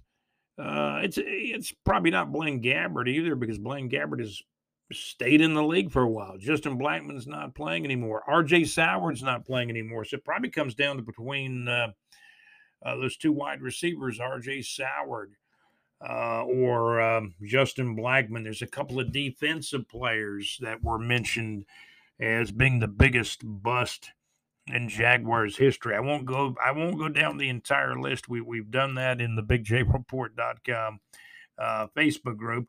I will say though, there's some surprise guys out there. There's a player out of a smaller college. It's a it's a mid major, and uh, it's maybe even a little smaller than a mid major when you think about it. So, um, it's a kid out of uh, he's actually out of Western Kentucky, an edge rusher. You know, we all know about Aidan Hutchinson out of Michigan that will probably be drafted at least somewhere in the first four picks or so, right? If the Jaguars don't pick him, the next team will, or the next team after that, or the next team after that. Aidan Hutchinson, the pass rusher out of Michigan, most likely goes somewhere between number one and number four in the draft. I think we can probably all agree with that. But sometimes you find these gems, these, you know, these uh, special gems that you can get maybe in the second round, the third round, the fourth round, the fifth round, the sixth round, etc. Like Tom Brady. What was Tom Brady with the Patriots? He was, a, I believe, a six round pick, right? Gardner Minshew was a six round pick. Certainly, Gardner Minshew's not been the success that Tom Brady's been, but he was a good six round pick. And the Jag, he, I mean, he's put up some decent numbers uh, with the Jaguars. His uh, first year in Jacksonville, Gardner Minshew won a game at Denver, come from behind win. He won the final game that was ever played at the Oakland Coliseum when the Jaguars beat Oakland. That was the final game uh, in Oakland before the Raiders uh, moved to Las Vegas. But I I, I kept hearing about this uh, edge rusher named D'Angelo Malone played in the Senior Bowl. He also played at Western Kentucky, an edge rusher named D'Angelo Malone. I mean, I'm looking at his picture. Um, he looks like he can be an edge rusher, maybe more of a linebacker. I, I think he's more of a linebacker than a defensive end, but in any event, he's an edge rusher, right? I'm not looking up his measurables right now, but I'm going to tell you what I have heard. The reason why people like this kid I hear a lot of good things about Western Kentucky edge rusher D'Angelo Malone. He's done a pre visit, I, I, think, with the Tennessee Titans and maybe a couple other teams too. So, you know, there's a lot of these teams out there that they're, you know, they're trying to find these gems because not everybody drafts number one overall, like the Jaguars are, are doing the last couple of years a lot of these teams like Pittsburgh, the Pittsburgh Steelers, the Titans, the Titans have drafted a lot of good offensive linemen too. They built a good offensive lineman. Uh, they built a good offensive line, I should say, over the years.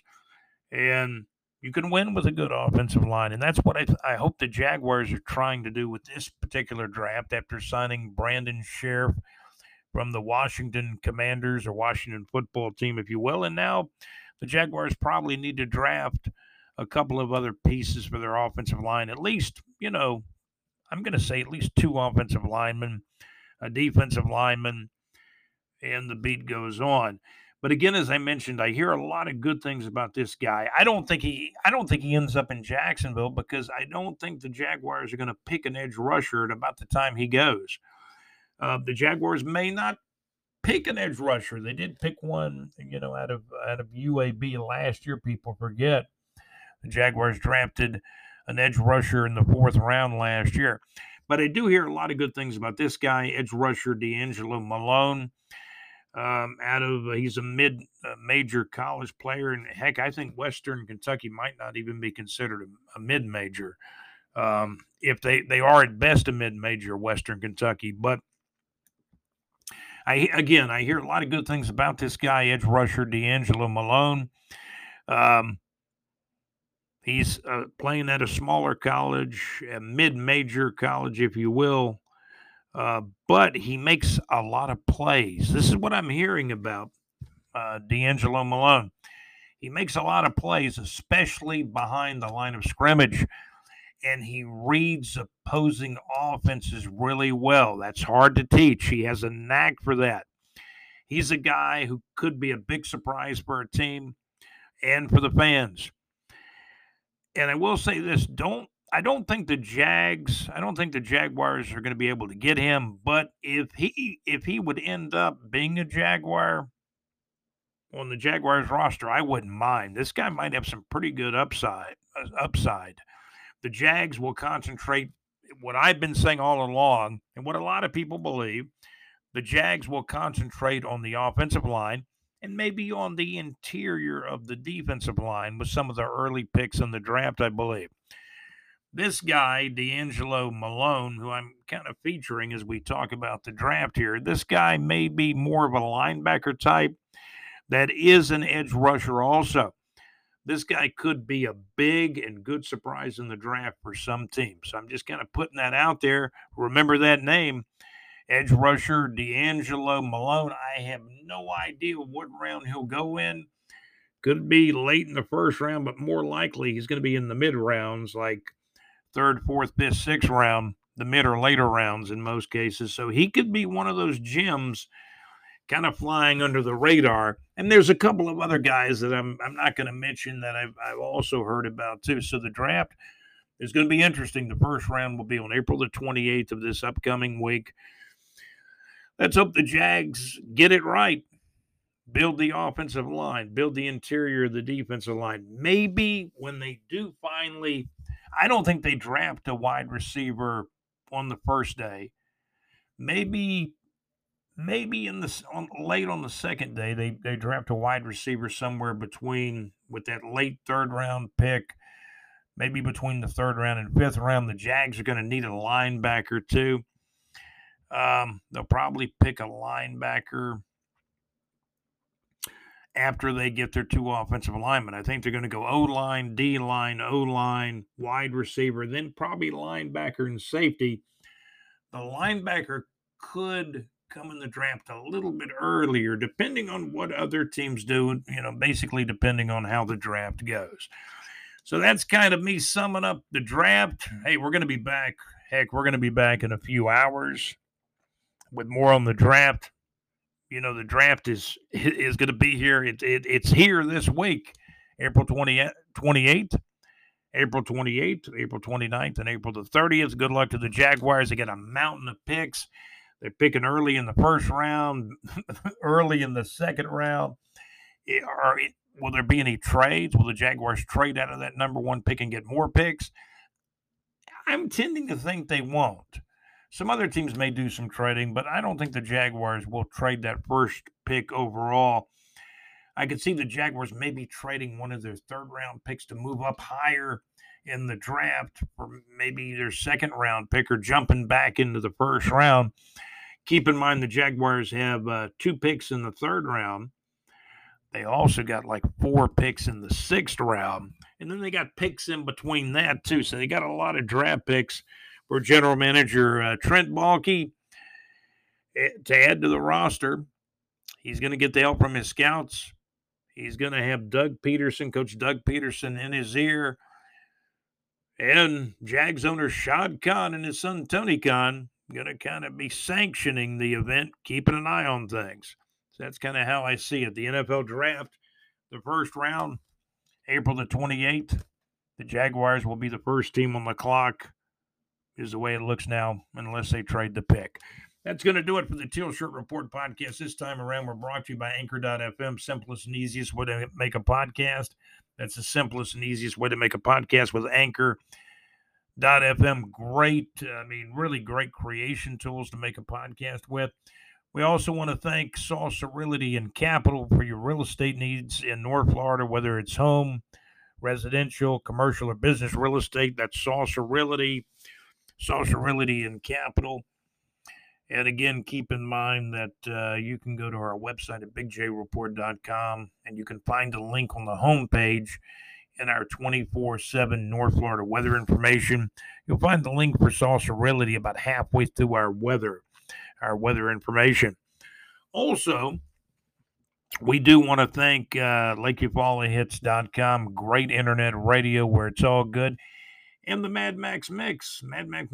MadMaxMix.weebly.com. Want to thank Mad Max. He's also our Georgia Bulldog football insider, and he does a request show, internet radio music request show on Wednesday nights, 6 to 8 Central Time, 7 to 9 uh, Eastern Time for the madmaxmix.weebly.com.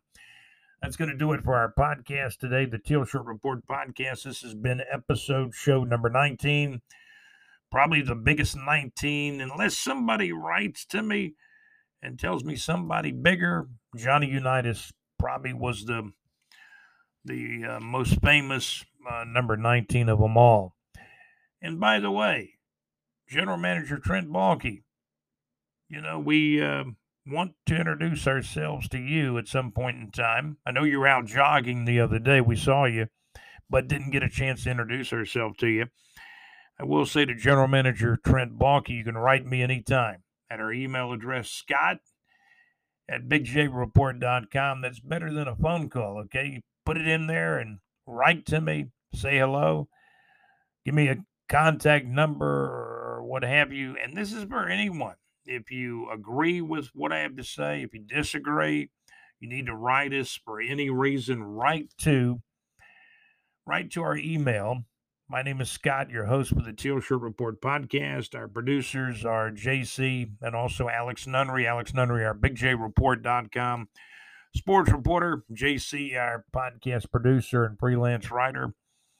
And you can write to us at BigJReport.com whether it's questions about bigjreport.com or the Teal Shirt Report podcast, please write to us. I'll give you the email address again. It's scott at bigjreport.com.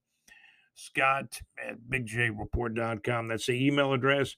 You can also reach us uh, through the website. I believe there's a little Um, you can actually say hello through the website as well at bigjreport.com. That's bigjreport.com. That's going to do it for this edition, episode show number, number 19. Episode show number 19, season number three of the Teal Shirt Report podcast. Thank you for listening. Hey, we'll be back in a few hours or a few minutes, depending on when you tune in next time for the Teal Shirt Report podcast. And until next time, you have a great day and a great week. And uh, keep listening to the Teal Shirt Report podcast. Check us out at bigjreport.com, our website, or our bigjreport.com Facebook group as well. My name's Scott. I'm your host for the Teal Shirt Report podcast. That's going to do it this time around. We'll talk to you next time. For now, I'm out. Have a great day.